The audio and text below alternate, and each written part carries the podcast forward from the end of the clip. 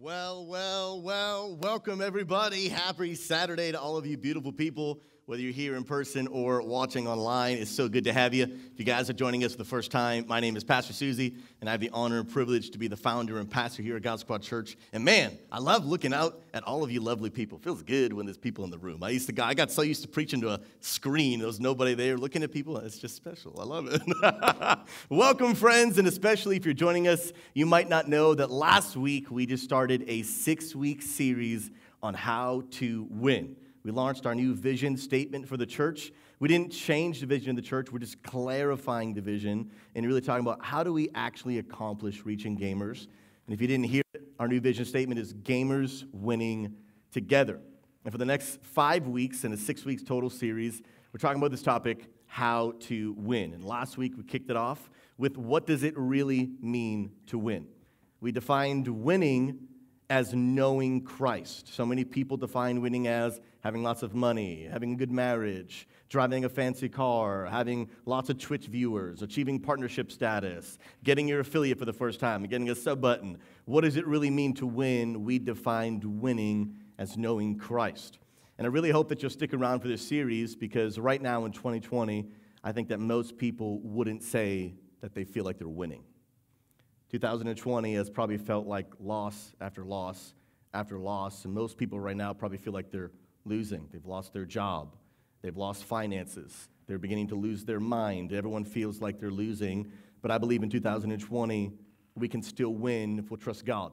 For the past two days, our staff, we spent the past two days, in my opinion, winning. We attended what's called the Global Leadership Summit which is a eight hour a day, really intense leadership training. We did it digital, obviously, because of COVID 19, but it was intense. There were some of the greatest leaders on the planet speaking and investing in our team. And I love their saying, I don't know if the staff members it, but they say, everybody wins when the leader gets better. It's so true. Developing in our staff and investing in our staff is so important because when the leaders get better, everything gets better. We learn to serve our people better.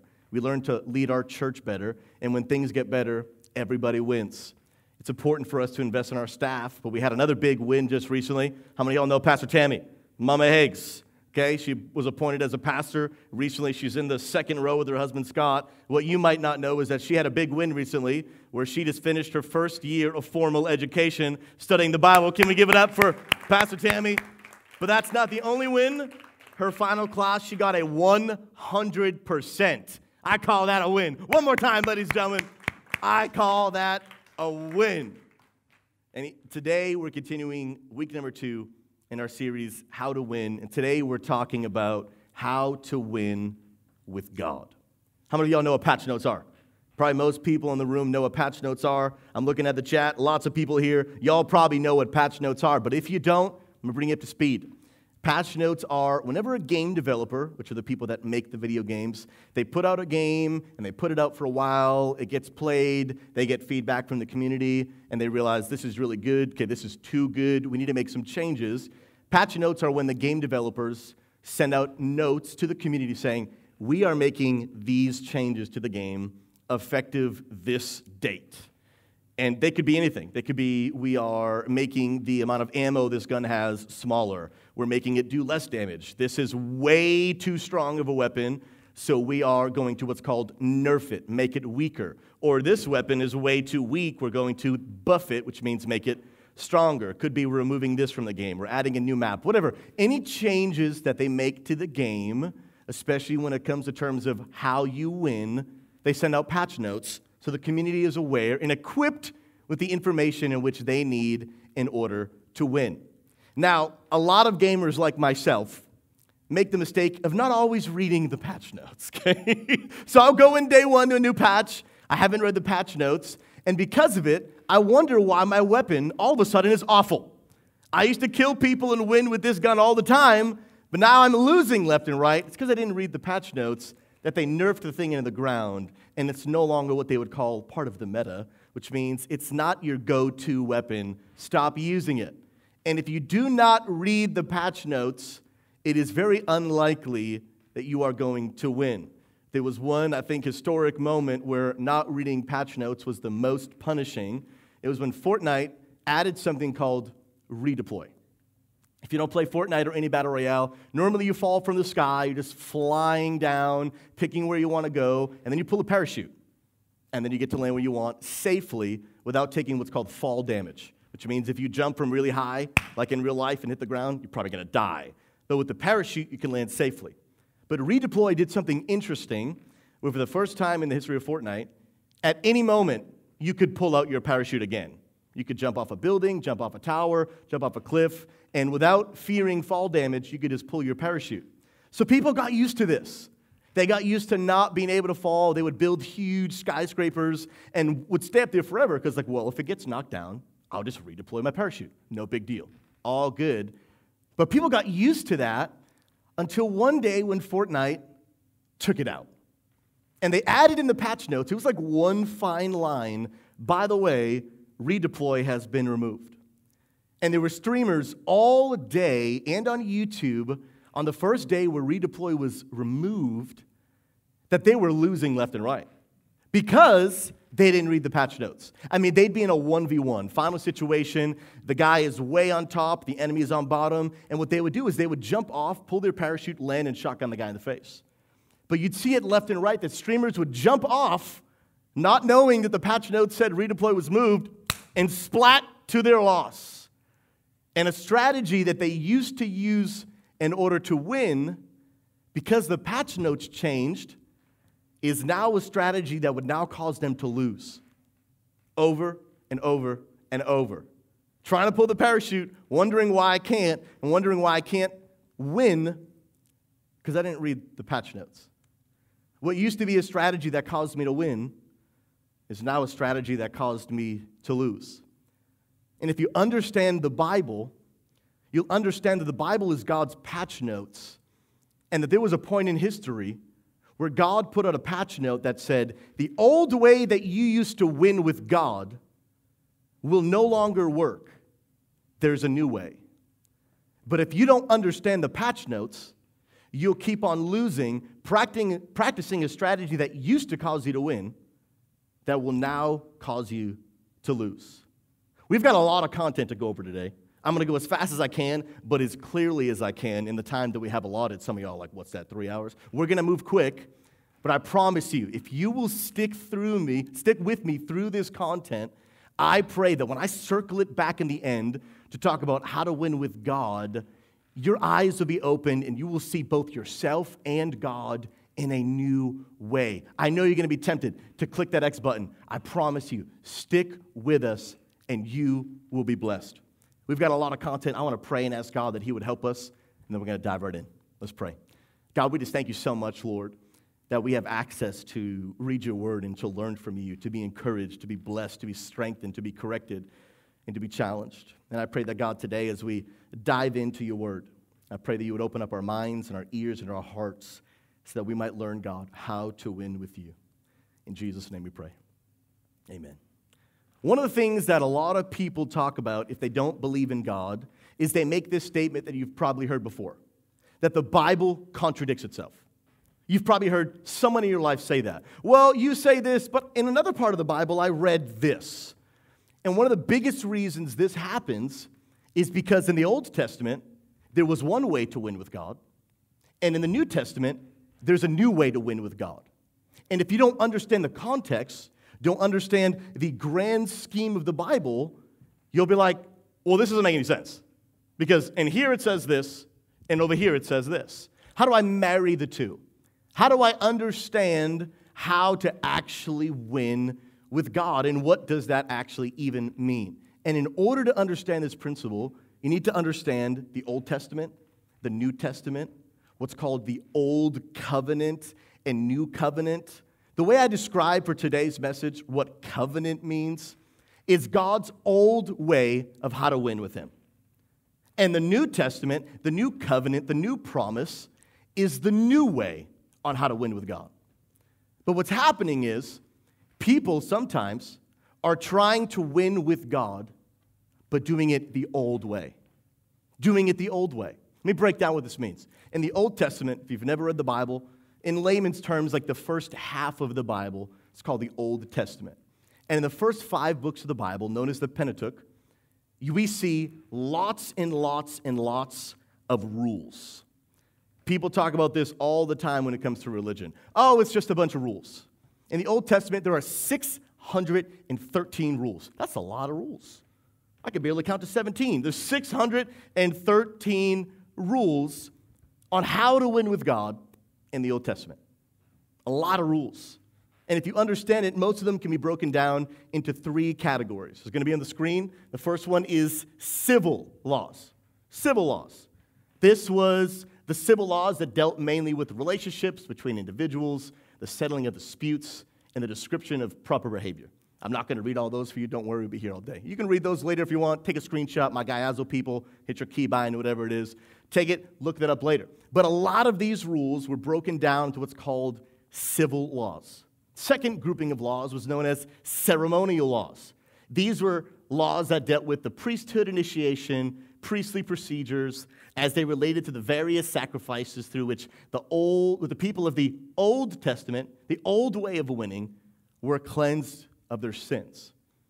Old ways of winning, and the third category of laws were broken into moral laws. Now, these ones were unique because although even what I just read to you with civil and ceremonial, some of y'all are like, well, those don't really sound like the world we live in today. But this one is unique because these are based on the character and standards of God, which God never changes, so his standards never change. These are best known as what people would really simplify them as the Ten Commandments. Ten Commandments would be considered God's moral law. And in the Old Testament, like the law, it was everything. It's what people lived by. And back then, like everybody, almost everybody knew about the law. And everyone's main goal was like, yo, I gotta obey the law, gotta obey the law, gotta follow the rules. If I wanna win with God, gotta follow the rules. If I wanna win with God, gotta make sure I don't commit adultery. I wanna win with God, I gotta make sure that I do this and I cleanse and I do all this stuff. In order to win with God, you needed to follow the rules.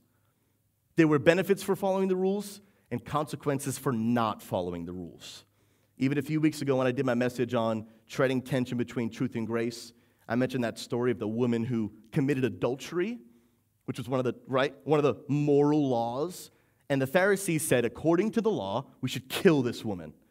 So, like, breaking the law was a big deal. Sinning against a holy God was and still is a big deal. But in order to win with God, you needed to follow all these rules. And there was very specific ways of doing it. I mean, we could talk about this all day there would normally be what's called a high priest, who, if you wanted to be able to connect with God, well, one, too bad, you just can't. We can't just, no one, not everyone can just connect with God and have relationship and talk to God and experience His presence. In the old way, like you just couldn't do that. But a high priest, sometimes on one day of a year, they would go through this whole ceremony and they would be able to walk into the temple behind a really tall, thick veil more like a thick curtain, and they would get behind the veil into what's called the Holy of Holies. And that one guy, after all that effort, on that one day, could get into the presence of God, and whether he was repenting of sins, representing the people, whatever it may be. This was the old way of winning with God. There's tons more into it, but for the sake of time, I'm trying to really clarify and simplify it for you. But in order to win with God, you needed to follow the rules. But then fast forward, here we are in the New Testament, where Jesus comes on the scene, lives his life all the way to the end of the Bible. New Testament, new covenant, new promise, new way to win with God. We talked about the old way to win with God, but then there's a new way to win with God. In the New Testament, we see that Jesus becomes the new way to win with God. In the Old Testament, you needed to follow the rules, and if you didn't, you needed to sacrifice animals and the animals would shed their blood. I'm really glad we don't live in the old way because I, I don't know if I could stomach it. But they would shed their blood. The Bible says there's no forgiveness of sins without the shedding of blood. I mean, like really complicated stuff. Like some of y'all are like, I hate 2020, and now you're like, wow, I'm really glad that I live in 2020 and not in the Old Testament because like things were rough. And I don't know about you, but I'm not always the best at following rules. So I'm really glad that I didn't live in the old way to win with God. And that's why in the New Testament, Jesus Christ comes and lives a perfect life, dies on the cross for us. Why? Because there's no forgiveness without the shedding of blood. So in the Old Testament, you commit a sin, you sacrifice an animal, shed its blood for the forgiveness of your sins. The New Testament, Jesus becomes, you might have heard his nickname, the Lamb of God. He became that lamb that was sacrificed, his blood was shed for your sins. And it wasn't just a band aid or a temporary fix. Because in the Old Testament, like every time you sinned, like you needed to do it again and again and again. Jesus came and died on the cross once and for all. It is finished. We can win with God by experiencing Jesus.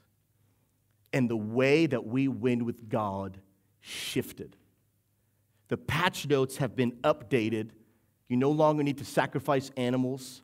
It's not always just about the law and the rules and the rules. It's about knowing, trusting, and following Jesus. Shift and a change in the way that we win with God. But this gets confusing because then we're like, okay, well, why did God shift it? Like, was it working? And if it ain't, if it ain't broke, then don't fix it. And like, was God's system just like bad to begin with? Like, why did God change the way that we win with Him? Like, why did He do that? It seems like in the Old Testament, I mean, like, we believe that people in the Old Testament will be in heaven. So if they could have gone to heaven and we can go to heaven, like, why, why, even, why even change it? Why, make, why add some new patch notes? And now we've got Old Testament, we've got New Testament. People are reading the Bible like, I've got two sets of ways to win. Like, which one do I do? It's like when you go on YouTube and you're looking up a guide on how to fix a car or fix an AC or win a game, and you watch one YouTuber and he says this, you watch another YouTuber, he says this. Both want to get you to the same conclusion, but they have completely different routes. So I don't even know which one to do. Do I do the Old Testament? Do I do the New Testament? Here's what Paul says Stick with me because if you will, I believe this will revolutionize the way you see God and the way you see how you win with Him. Paul is writing to a church in the Galatians church, and he's writing to them, and he starts off with a pretty strong language, really showcasing, like, I'm passionate. Like, I'm serious about what we're talking about here. Galatians chapter 3, he says, verse 1 You foolish Galatians, who has bewitched you? Before your very eyes, Jesus Christ was clearly portrayed as crucified. I would like to learn just one thing from you. Please just tell me this. Did you receive the Spirit? Did you receive relationship with God? Did you receive salvation by the works of the law? By obeying the rules? By following the regulations? Or did you receive relationship with Christ by believing what you heard and putting your faith and trust in Christ. Which way did you win? Did you win by following internal rules? Or did you win by putting your faith and trust in Jesus? Number three, are you still foolish? After beginning by means of the Spirit, are you now trying to finish by means of the flesh? Essentially saying, you started winning with God by putting your trust in Christ. Now, are you trying to continue to win by performing? Like you started winning by putting your trust and saying yes to Jesus. But now you want to keep on winning by doing a bunch of stuff and following a bunch of rules? Is that how you think you're going to continue to win? He says, Are you so foolish? Verse 4 Have you experienced so much in vain? If it really was in vain, so again I ask, does God give you his spirit and work miracles among you? Does he do all of this by your ability to follow the rules? Or by believing what you've heard. Same chapter, skipping down to verse 10. For all who rely on the works of the law, for all who rely on their ability to follow rules, they are under a curse. This is pretty strong language to describe the old way to win with God. Like, he's not talking about some toxic thing, he's talking about rules that God made. And he's calling them a curse. How did we get from this was the old way to win to now it's a curse. How did we, how did we get here? As it is written, cursed is everyone who does not continue to do everything written in the book of law. Clearly, no one who relies on the law, on their ability to follow rules, is justified before God. Being justified before God, like in a court of law justice, is going from being guilty to being innocent. So he's saying, no one that just follows rules is then made innocent. We are made innocent by the forgiveness that Jesus Christ died on the cross for us. That's how we win. The righteous will live by faith. The law is not based on faith. On the uh, contrary, it says, the person who does these things will live by them. If you want to follow the law, that's going to be your only reward. You're just going to happen to be a good person, which in the end is going to cause you to lose, like we talked about last week. Christ redeeming us from the curse, Christ redeeming us from the curse. Jesus redeemed us from the old way to win with God.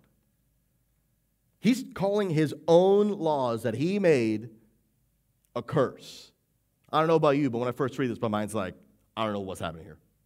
Like, God, you made these rules. Now you think they're bad? Like, what? What, what's happening here? Christ redeemed. Like, that's a serious word, like redeemed, like rescued. Like, people use this word for saving people out of like human trafficking. Like, I saved you from the law. Like, this is serious terminology. Redeemed you from the law by becoming a curse for us. For it is written, Cursed is everyone who's hung on a pole. He redeemed us in order that the blessing given to Abraham might come to the Gentiles through Christ. The Gentiles were people that were outside of, in layman's terms, born into the family of God. They were outside of it. But Jesus died so that even people on the outside could then become on the inside. So that by faith, not by doing a bunch of stuff, not by following rules, not by your own performance, but by putting your trust in Jesus Christ, you might receive the promise of the Spirit. Skipping down to verse 19, here's a big question Why then was the law given at all? Jesus, you just called your own law a curse. You gave us all a law that now you're dissing on. So here's a question Why make it in the first place? Why even make the law in the first place? It was added because of transgressions, your wrongdoing, your sins against a holy God. Until the seed, notice the capital S, of whom the promise referred to come, being Jesus, the law was given through the angels entrusted to a mediator. A mediator, however, implies more than one party, but God is one. Is the law therefore opposed to the promises of God? Absolutely not. For if a law had been given that could impart life, then righteousness would certainly have come by the law. Your right standing, going from guilty to being innocent, that would have come simply by your ability to follow rules. But that's not what happened. Verse 22. But Scripture has locked up everything under the control of sin, so that what was promised, being given through faith, that's how we win with God through faith in Jesus Christ might be given to those who believe, not who do good at following rules, not with long resumes like we talked about last week with Paul, but by putting their faith in Christ. It would be given to those who believe. Before the coming of this faith, we were held in custody under the law. I mean, you keep reading this and like, dang, Paul really didn't like the law. But he, but like, he used to like be the man of the law before he came to know Jesus. And now he's like, I've 180'd on my view of what the law did for me. He calls it a prison. He literally calls following God's rules of the Old Testament a prison. You were under the prison of the law. So the law was our guardian. Guardians keep people safe. The law was our guardian until, here's the patch notes. The law was our guardian until Christ came that we might be justified, go from guilty to innocent by faith. Not by performance, not by following rules, not by staying in the law, but by faith. Now that faith has come, we are no longer under that guardian. Now that Jesus has come, he's my new guardian not the law. So in Christ, you are all children of God through faith, not the law. So, like, if you read the Old Testament and then see the New Testament, like, this starts messing with your mind. Because you're like, I just want to figure out how to win with God.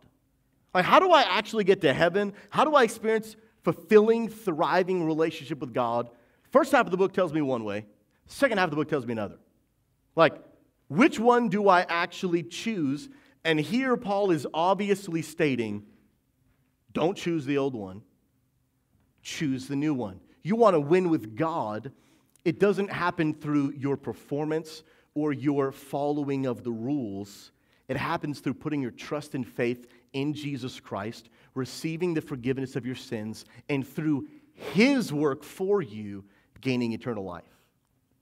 But the really tricky thing about this passage is Paul is not just taking emphasis on your ability to follow the law, like he's taking emphasis off of the law itself. And I'm just reading this and I'm like, God, like this was your law. Like some random guy didn't like, you know, a new manager that you hired didn't come in and like make some rules and then you like finally came off your throne and were like, these are bad rules. Don't listen to that guy, listen to me. Like, these were your own rules. And if the Bible is inspired and written by God, God told Paul to diss on his own rules. My brain is just like, what's happening? God is calling his own laws a prison and a curse.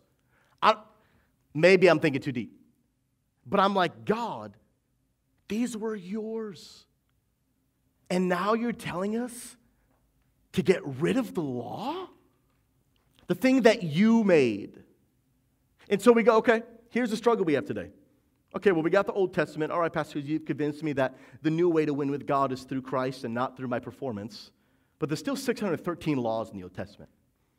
And a lot of times in church, what happens is we pick and choose which ones we want to keep.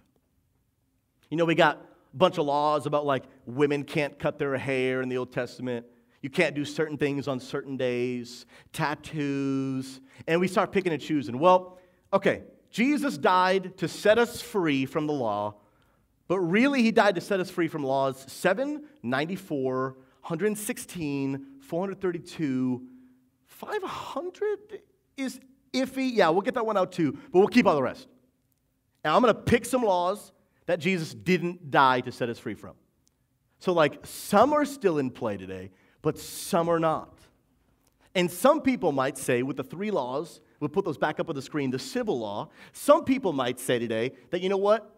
Jesus, when he died, got rid of the civil law. Because, I mean, look at it. Deals mainly with the relationships, the settling of disputes, description of proper behavior, right? Like certain things you see here, they're like, oh, okay, those might, some of them, like, deal with today, but some of them don't. So let's, okay, let's just get rid of all the civil laws. So let's scratch out one third, and then the ceremonial laws. Okay, well, Jesus died, set us free from the prison of the ceremonial law. But then here's what some will say all of those are gone, but let's keep the moral law. And this is their understanding. Because the moral law is based on God's character, and if God's character doesn't change, then the law can't change. Things like the Old Testament. But here's what I need you to understand, and I want you to hear my heart. Jesus either died to set us free from all the laws or none of the laws.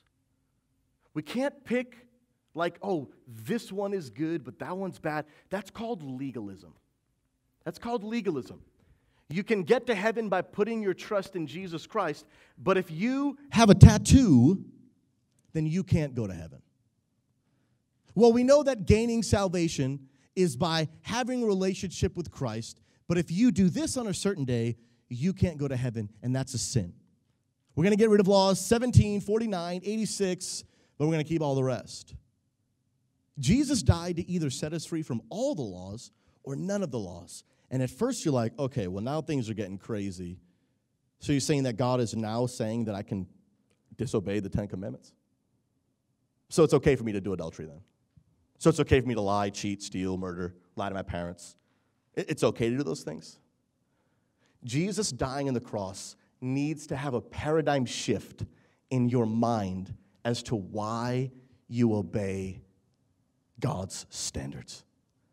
It needs to have a paradigm shift in why you obey God. You see, in the Old Testament, there was a lot of people that only followed the law because they didn't want to get in trouble. Like, I mean, we talked about the woman, like, she committed adultery and now she's about to get stoned. So a lot of people are like, I really want to cheat on my husband, but I won't because I like don't want to die. I don't know about you, but I would really like my wife to not cheat on me for more reasons other than she doesn't want to die. You know what I'm saying? Like, I'd really like my wife to stay faithful to me because she loves me, not because she's going to die.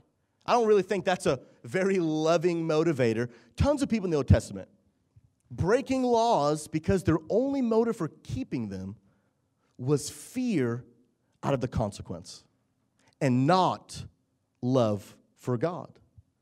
So, if we talk about the moral standards, the Ten Commandments, did Jesus set us free from the law? Yes and no. He set us free from the law in the sense of if you commit adultery, you're not going to die, but you'll still be in sin against a holy God. Let me put it to you this way. When it comes to the speed limit, how many of y'all know there's a speed limit? Some of y'all like, there's a speed limit. I've been driving 15 over. That's why I keep getting pulled over. Like, yes, there's a speed limit. But if the speed limit were to be taken away, there'd be two things that would happen. The speed limit, one, doesn't just keep people from getting a fine, it keeps people alive. Texting and driving in many states has become a law. You shouldn't just obey that law because you don't want to get a ticket. You should obey that law because people that text and drive often die. You shouldn't stay faithful to your wife because you're afraid of your children thinking negatively of you.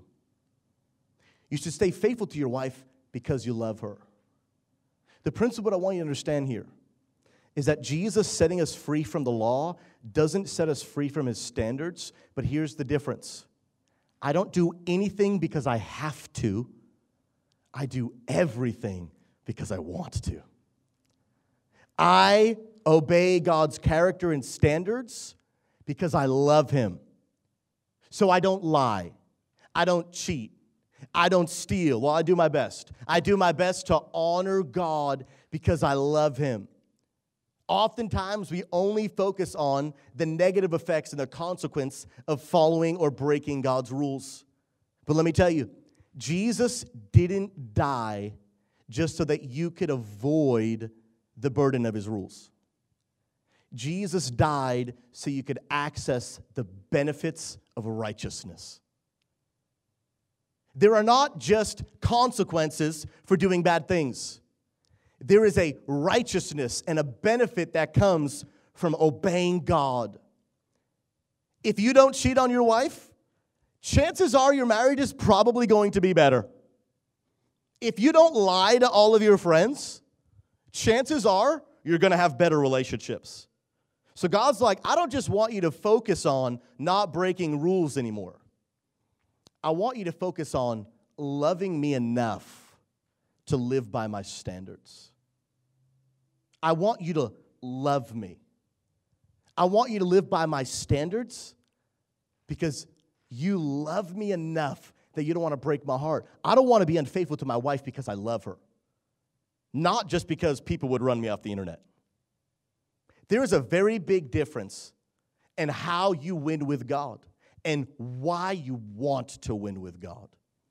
Let me tell you, friends, heaven is not a place for people who don't just want to go to hell. Heaven is a place for people who love God. There's a big difference. Well, I, I want to go to heaven because hell sounds like it sucks, so I don't want to go there. That's not a good reason to serve God. I want to serve God because He's worth serving. I want to serve God because there's nothing better. It is my joy to live by His standards it's not just about avoiding the burden of his rules, it's about accessing the blessings of righteousness. There's a completely different motive, completely different motive as to why I serve God. I'm not just avoiding something, I'm gaining something. Intimate relationship with Jesus. And that even if I fall short, I can be forgiven. Oh, well, okay, Susie, well, if there's no more like laws in place, so does that mean that I can just do whatever I want and God will forgive me anyway? Romans 6 says, absolutely not. Absolutely not. Read this with me. Romans 6, verse 11 to 15. In the same way, count yourselves dead to sin, but alive to God in Christ Jesus. Therefore, do not let sin reign in your mortal body, so that you obey its evil desires. Do not offer any part of yourself to sin as an instrument of wickedness, but rather offer yourself to God as those who have been brought from death to life, and offer every part of yourself to Him as an instrument of righteousness. Here, Paul's not saying avoid sin because of the law. He's saying avoid sin because of righteousness. For sin shall no longer be your master because you're not under the law anymore, but now you're under grace. So then, what then? Shall we just sin because we're not under the law, but under grace? By no means. Absolutely not. I don't just not cheat on my wife because I don't want my future kids to be upset with me. I stay faithful to my wife because I love her. There's a world of a difference. Can you imagine reaching the end of your life, 50 year wedding anniversary, and your spouse writing you a card that says, Only stayed with you for the kids? Can you imagine? Only stayed with you for the kids? What about the other? I stayed with you because I couldn't imagine my life without you. I stayed with you because I loved you. And it was my honor to serve you. There is a massive difference on how and why we win with God. We've got the Old Testament, we've got the New Testament. Which one do I follow? Okay, Susie, I'm clearly understanding that the New Testament is what I should follow. But why should I follow it? I want to take it to Hebrews as I'm wrapping up. Hebrews 7. I get that, okay, I'm living in the New Testament, the new way to win with God, not through my performance, not because I'm avoiding consequences, but putting my faith in Christ because I love Jesus, world of a difference. But look at Hebrews 7. Why should I follow the new law? Verse 7. Sorry, verse 1. If perfection could have been attained through the Levitical priesthood, and indeed the law given to the people was established by that priesthood, then why was there still need for another priest? Remember, we talked about earlier the high priests, one of them being Melchizedek. Why was there need for another one? For when the priesthood is changed, when there's a new priest, the law must be changed also. The Bible teaches us that Jesus is our new high priest. And what we have said is even more clear. If another priest like Melchizedek appears, one who has become a priest not on the basis of a regulation as to his ancestry, but on the basis of power and the indestructible life. For it is declared, You are a priest forever. In the Old Testament, a high priest would rule, and especially Melchizedek, he was both king and priest. But eventually he would die because he was human. But Jesus has come and he'll be high priest forever. The former regulation, rules, laws, is set aside, and here's why you should follow the new one because the old one was weak and useless. God, God, you made the law like these are like this is your law, and now you just called it useless. I, God, what are you doing? why would you ever make laws that are useless? Like why would you why would you do that? The law was weak and useless, for the law made nothing or no one perfect. And a better hope is now introduced by which we near, by which we draw near to God, by which we win with God. And it was not without an oath. Others became priests without any oath, but he became a priest with an oath when, he, when God said to him, the Lord has sworn and will not change his mind. You are a priest forever. Because of this oath, Jesus has become the guarantor of a better covenant. I'm going to tie this in in a second. A better covenant, a better way of winning with God. Last few verses.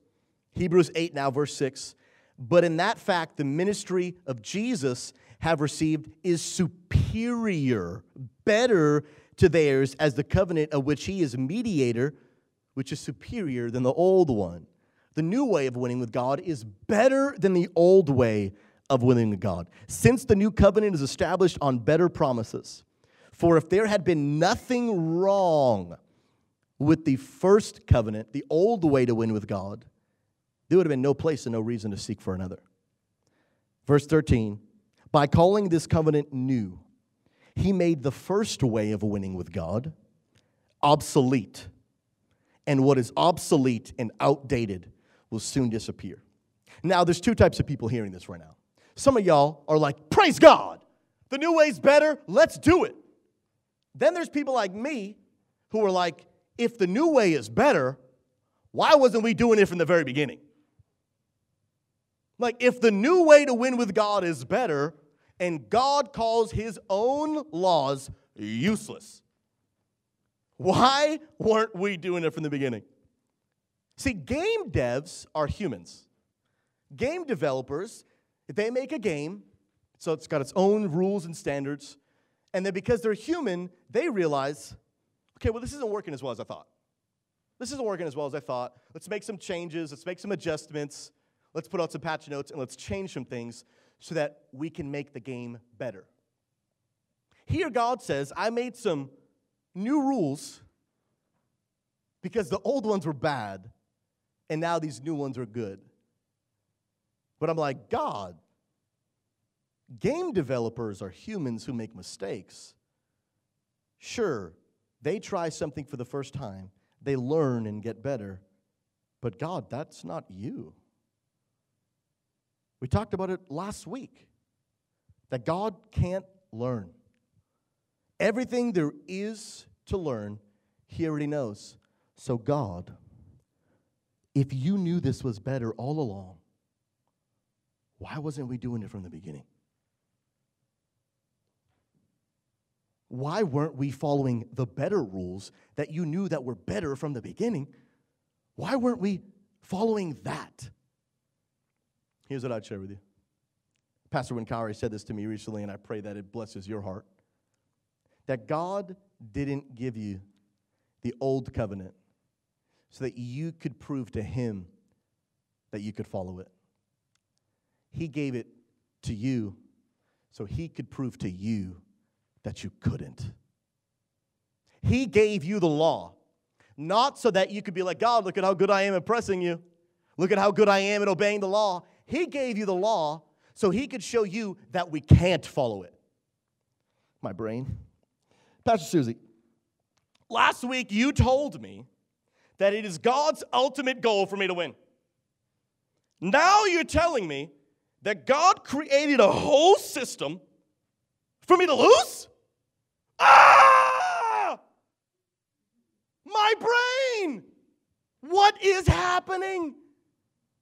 The most important thing that you need to hear is what's super frustrating about patch notes is when you hear about the changes, but you don't know why.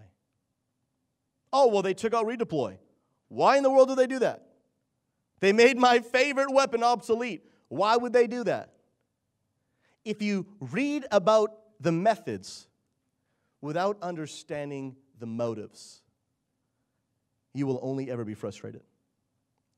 But when you understand God's heart, you will understand why. See, growing up, I grew up in church. My dad was a pastor, and I am now a pastor. Thank you, Dad, for being a legend. But I'm not an only child. I have a brother, three years older than I am.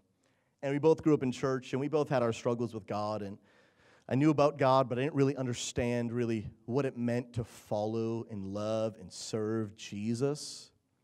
And my brother didn't either. But I, you know, I just loved playing video games. So, like, my favorite thing to do was just stay home and game. My brother's not a gamer.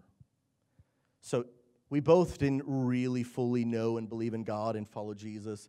But honestly, gaming kept me safe. It kept me home, it kept me out of trouble. My, my brother didn't like video games. So he found other alternatives to pass his time. He would go out with friends and hang around with the wrong crowd, started drinking, started getting into drugs, and it was an awful night when my parents got the phone call at 4 o'clock in the morning that their son, my brother, had been put in jail for possession of drugs. And at that moment, my parents felt like they were losing. This is my son. Where did I go wrong? How did, how did we get here? I thought we were winning, but secretly we were losing. And my brother would go through months and months and months of rebellion and doing drugs and drinking. And my parents tried everything to help my brother win. They tried multiple methods. Their first method was, well, let's do everything we can to help him. Let's let him know that he's loved. Let's continue to pay for all his bills. Let's make sure that we are doing everything we can to keep him home so he stays out of trouble. And after months and months and months and months of that not winning, my parents decided maybe we need to change our strategy of how we're going to help our son win. And through a series of events, my brother no longer lived in our home.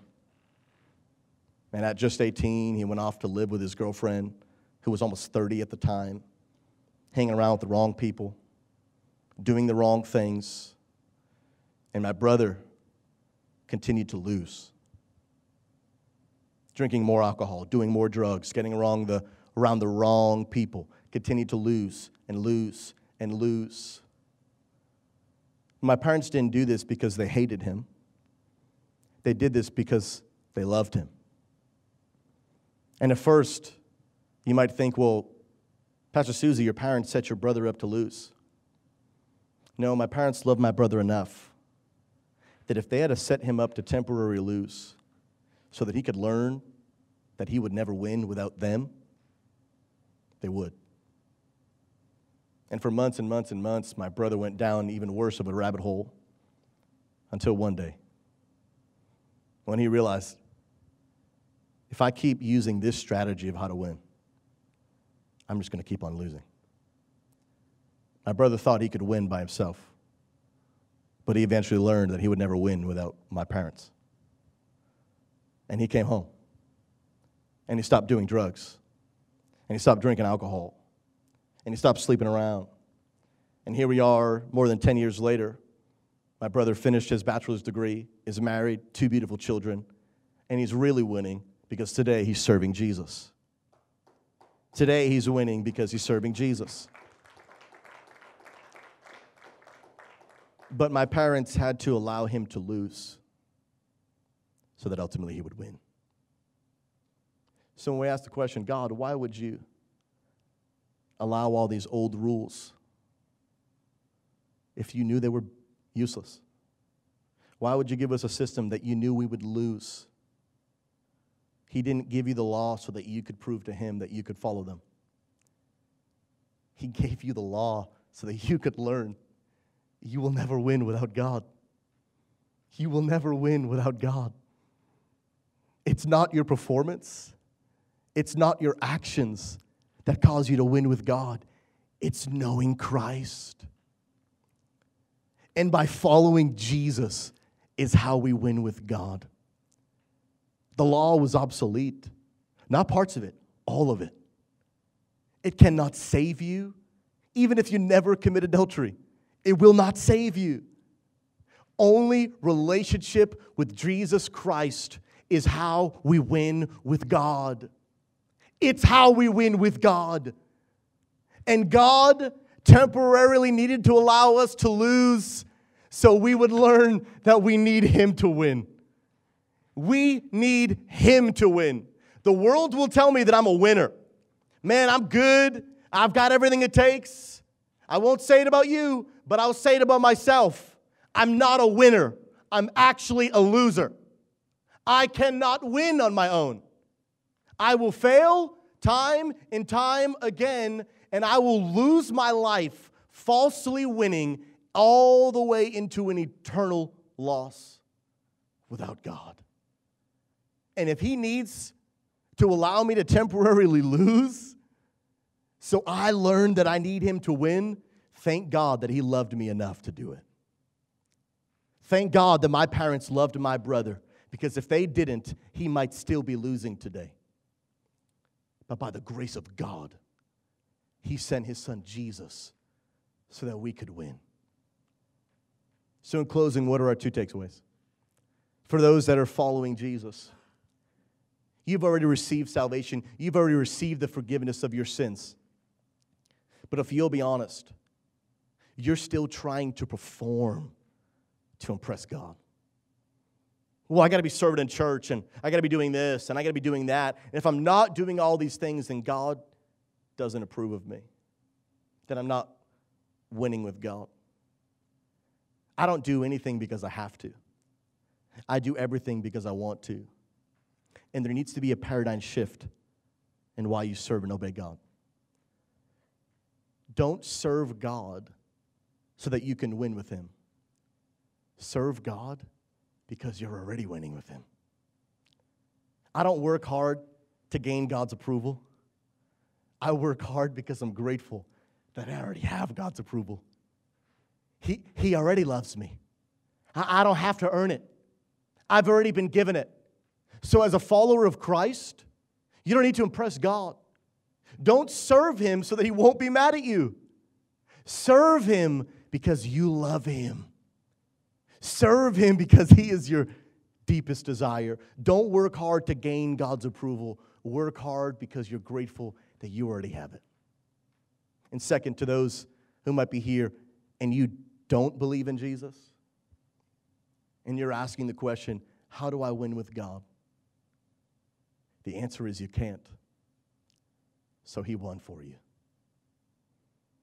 After years and years and years of us breaking God's law, God knew that from the very beginning, finally it was time. The people have learned they can't win without me. So now I'll come win for them. And he sent his son Jesus to spread his arms wide and die on a cross. You see, because from the very, very beginning, God created a system of you, you winning. Adam and Eve in the garden. You have everything that you need to win in this garden. But what did they do? They still lost. Because Adam and Eve chose to fill their hands with an apple of sin. So then Jesus said, The systems of you winning, you can't. You've shown me time and time again, you cannot win. So I will win for you. And because Eve filled her hand with an apple of sin, Jesus filled his hand with the nails of grace and died on the cross so that you could be forgiven not by the law, but by his grace. And three days later, he rose from the grave, showcasing nothing can hold me, nothing can stop me. And to all who would believe and put their trust in Christ, not who would perform, not who would do good works, but all who would trust Jesus would be saved. We win with God by putting our trust in Jesus, not by going to church on Sundays, not by reading the Bible, not even by praying. We win with God by putting our faith in Jesus Christ. So here's the last thing as I close.